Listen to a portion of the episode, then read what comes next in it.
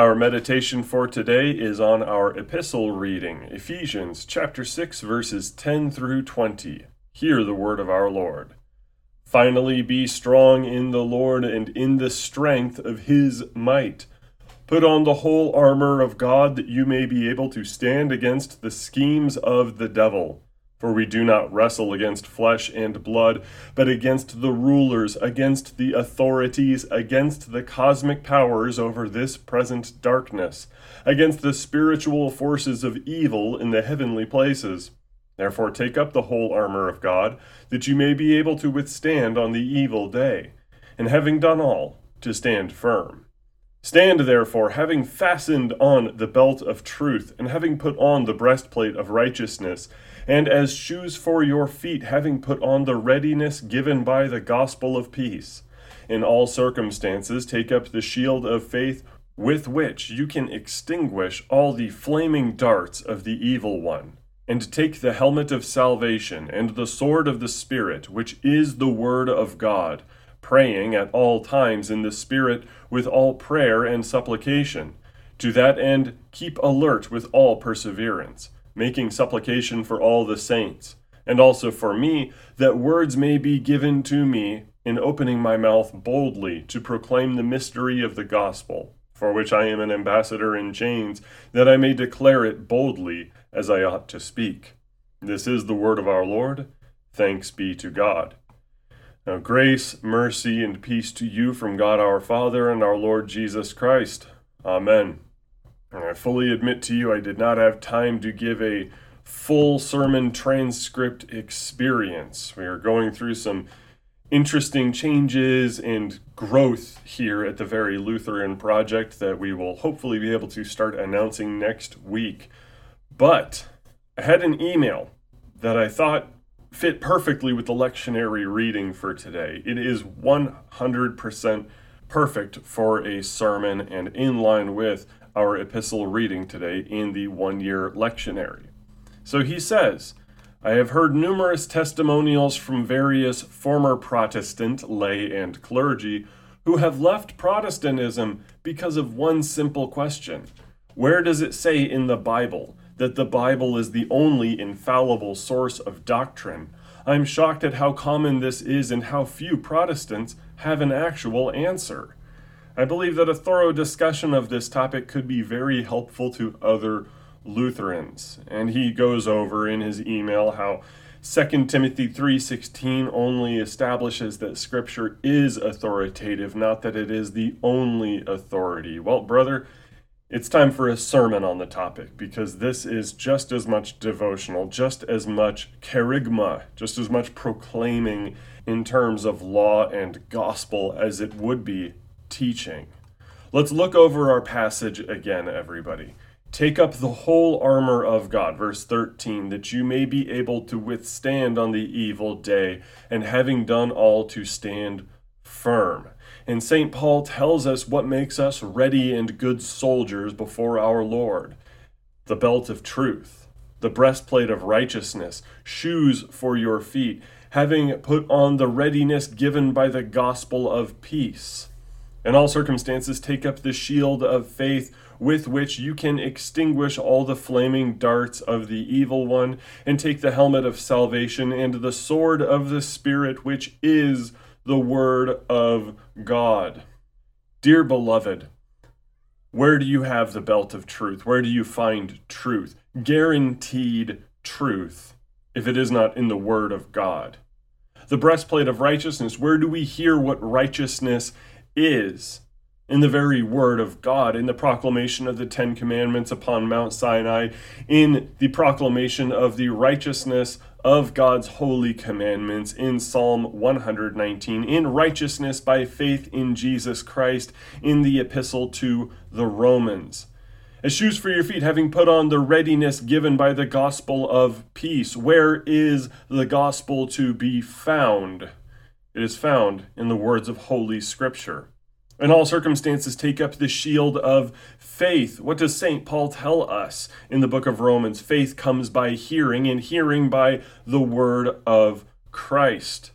with which you can extinguish all the flaming darts of the evil one? Are you going to defend against heresy with holy tradition? I think not.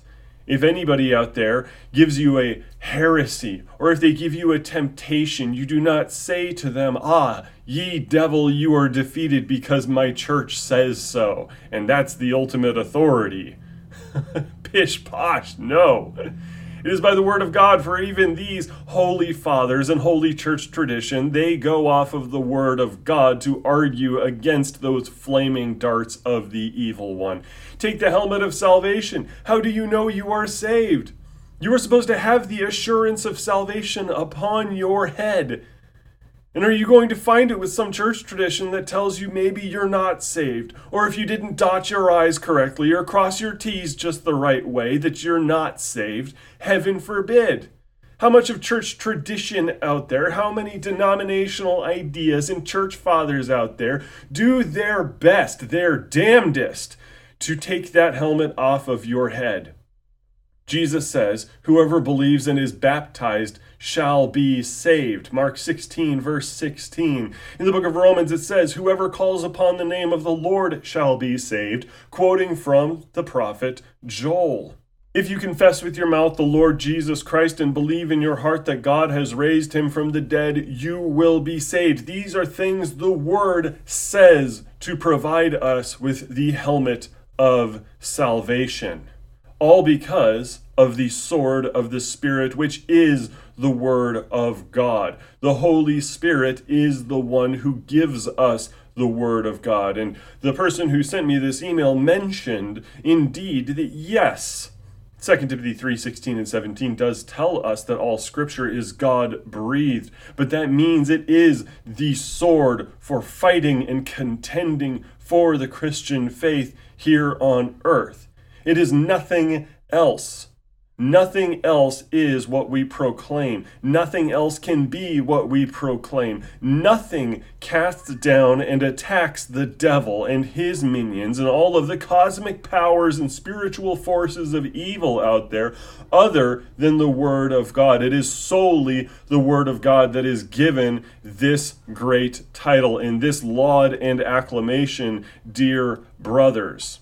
And in case anybody should say that I am overextending the passage, if maybe I'm making a logical leap, which I assure you I am not, hear from Psalm 138, verse 2, in which the psalmist writes, "I bow down toward your holy temple and give thanks to your name for your steadfast love and your faithfulness, for you have exalted above all things your name and your word." God has exalted his word above all things. Shall we deny that and say, "No, actually, your word's pretty nice, God, but I prefer my holy tradition. I prefer my reason because I'm part of a smarty pants cult that can figure out all doctrine and tell the Bible what to say because of how intelligent I am." If anybody out there says Sola Scriptura is not in the Bible, they have not seen what the Scripture says about Scripture, that it is exalted above all things, including the traditions of men. Now, unfortunately, there is an evil, disgusting part of humanity that sees what the Scripture says and decides, because they don't want to put on the entirety of the armor of God, that they are going to contradict it using something that is not Bible, something that is not Holy Scripture. Let me rephrase that. In case there's any confusion, the only reason you would deny Sola Scriptura is if you want doctrines that are not in the Scriptures, or you want to rationalize away your violation of them. Let's talk about the first thing. We human beings love to be so creative. We love to speak where God has not spoken. We say, "I want to pray to the saints." Jesus says, "Pray to the Father." The Bible says, "Pray to God," but heaven forbid I should be so limited. I know. Let's talk about the mountain of the saints, brick by brick of the sanctified and holy ones who have merit as though it were an electricity that I can gather just by seeking their favor. I love the security of my monkish lifestyle. I love the ascetic principles of this denomination. So we are going to look to holy tradition to establish it through a great and storied tradition of theology. Oh, the Bible says in Colossians 2, oh, and let no one pass judgment on you in questions of food or drink, but I want that to be the case. Regard to a festival or a new moon or a Sabbath, these are a shadow of things to come, St. Paul says, but the substance belongs to Christ. There is a part of us that says, I want the substance to belong to the church. I want the church. I want my tradition exalted above all things the way God has exalted his word. You see, Sola Scriptura may not be so explicitly stated in the Bible that it says, the only source, period, for all doctrine and morals comes from Holy Scripture. But it holds up Holy Scripture itself in such high regard that nothing could possibly be a source of dogma. Now, people chafe against this. They chafe against the Scriptures being the norming norm, the rule of faith. Let's keep going in Colossians here. St. Paul writes in verse 18, let no one disqualify you, insisting on asceticism and worship of angels, going on in detail about visions, puffed up without reason by his sensuous mind, not holding fast to the head, from whom the whole body, nourished and knit together through its joints and ligaments, grows with a growth that is from God. If with Christ you died to the elemental spirits of the world, why, as if you were still alive in the world, do you submit to regulations? Do not handle, do not taste, do not touch. St. Paul tells us we don't have to have asceticism. We don't have to have dulia or hyperdulia towards any angel. We don't have to go on in detail about visions or listen to the desert fathers hear words coming out of skulls. We don't have to hear somebody say, you have to believe me because I had a vision. Great. Great, oh holy tradition, capital T tradition. You have your monks and nuns giving us visions. Who else had visions that supposedly had doctrinal import for people? How about Muhammad? How about Joseph Smith? They had their visions. Oh, but you're different, I see. Oh, but of course. Let no one disqualify you, insisting on asceticism. The Eastern Orthodox Church has 180 to 200 fast days every single year for every single Orthodox Christians, with the few exception being small children, old people, and pregnant women. Why would they tell you that? And I'm sure if you don't do all these required fasts, your Wednesday fast, your Friday fast, your Pascha fast, your Advent fast, your Lenten fast, I'm sure you would be considered quite disqualified, wouldn't you? St. Paul says, do not let them. Oh, and yes, this is a rule in their churches. On the website, verylutheran.biz, there will be a nice handy link to their guides in all of the fasting that they really want you to do. And what does St. Paul says about this? These have indeed an appearance of wisdom in promoting self-made religion and asceticism and severity to the body, but they are of no value in stopping the indulgence of the flesh. I understand somebody fasting as an option for personal devotion, but when it is a requirement of you, is that putting on the whole armor of God? Let's look at the words of Christ here. Matthew 19, verses 6 through 9. What therefore God has joined together, let not man separate. They said to him, why then did Moses command one to give a certificate of divorce and send her away? He said to them, because of your hardness of heart, Moses allowed you to divorce your wives.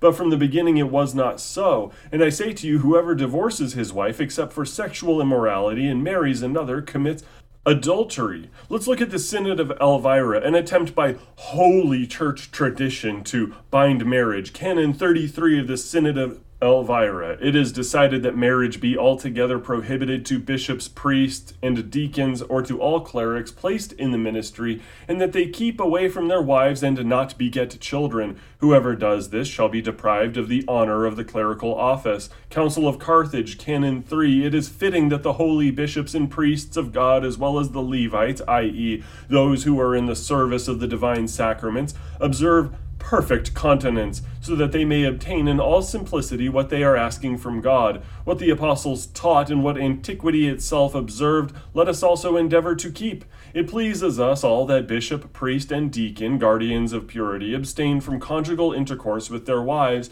so that those who serve at the altar may keep a perfect chastity." And of course, the Arabic canons of Nicaea also say that if a man becomes a bishop, his wife must be put away. Jesus says, "What God has brought together, let not man separate." But in our ugly hearts, we say, "Oh no, but that's great and all, Jesus. You put us together, but we want to be separated so we can be so holy to you." The Gregorian Reforms, 1075 AD, Pope Gregory VII enforced clerical celibacy to the point of telling all German Christians that if they were to refuse money to married priests, force dissolution marriage to wedded priests, and ignore the authority of the bishops who had wives. That's what they were told to do. People were separated from their wives because of this enforcement of clerical celibacy. St. Paul says, "Come together often." St. Paul says, "Do not deny each other except for prayer and fasting, voluntarily, may I add, lest you be tempted by the devil."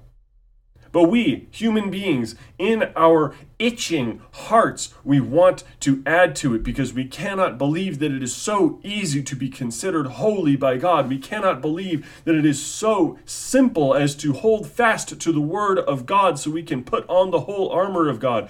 We cannot believe that there is only one weapon, only one sword of the Spirit. We have such a hard time doing this because we have itching souls, anxious to be something more than we are, anxious to become something better.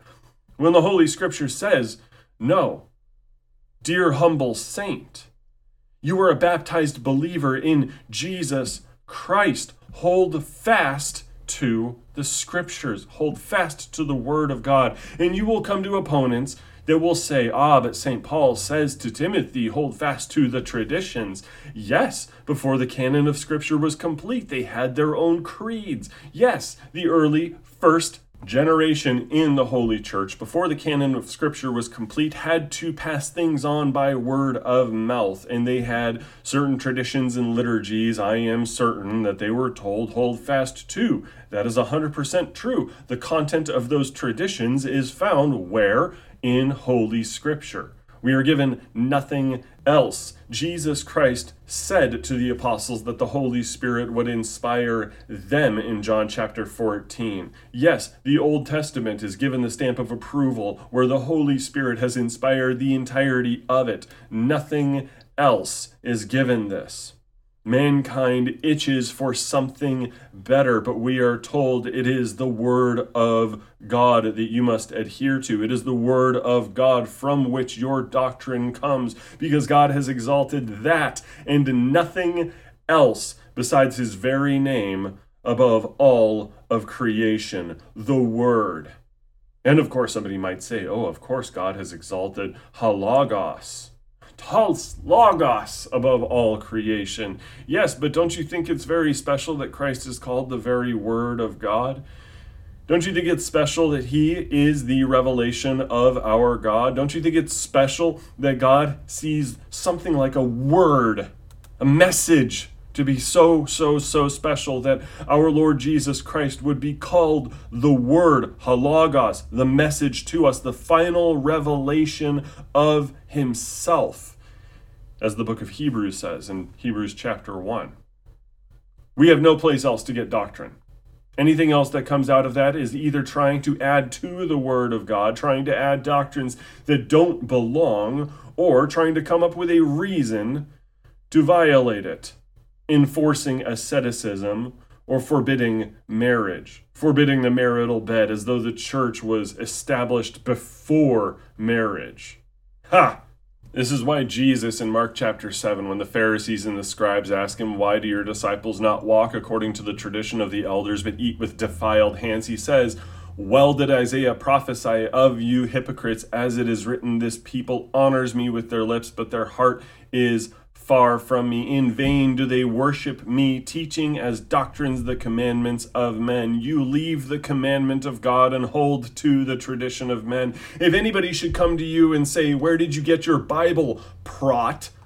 Where is Sola Scriptura in the Bible, prot? Ask them, how do you put on the whole armor of God? Where do you find the armor of God? Where is the armory where you can find all of this armor? Where do you get the belt of truth? Where do you get the breastplate of righteousness? Where do you learn how to do that? Where do you see that? The readiness given by the gospel of peace, where is the gospel proclaimed to us? The shield of faith, what gives us faith according to God? How do I put on the helmet of salvation? Where do I get the sword of the Spirit? Well, it has to be the Word of God. St. Paul tells us absolutely that the sword of the Spirit is the Word of God, but every other piece of this armor truly comes from the Word of God, Holy Scripture. Ask them if they dare to get it from any other source. Ask them if they are going to accept a breastplate or their feet being shod from any source that has not been exalted above all creation as God has with His Word. Ask them dearly if they really want to accept something proven, declared, said quite succinctly to not be as reliable, trustworthy, powerful, solid as God's Word. Do they really want to accept armor from any other source? Do they really want to have fallible men giving that to them? I think not. But that's where the good news is. We can temper all of this itchy, ugly anxiety in our hearts that wants to be something more, that wants to add to the Bible, that wants to make it harder to be saved, that wants to go against the words of Christ and the apostles that says, get married. Don't worry about asceticism. That is a voluntary thing for you to do. That says you pray to God alone. That says here is what you will do. That you have only one Savior. That gives you all of these things. We can take all of that anxiety and throw it in the trash just by hearing the words of Scripture. We can put on that helmet of salvation that secures our very minds. When we hear the words of Christ, he who believes and is baptized shall be saved. We can hear the words of Christ, no one comes to the Father except by me, and rejoice that he has died for us. The Bible is a treasure. It is a gift. It is a blessing. It is your chief treasure here on earth. You have nothing physical of more value than Holy Scripture, if indeed you have a copy of the Bible, and if you do not, please let me know. I will personally buy one for you, and I'll buy you a really nice one. Holy Scripture is an amazing, amazing, powerful blessing from our God.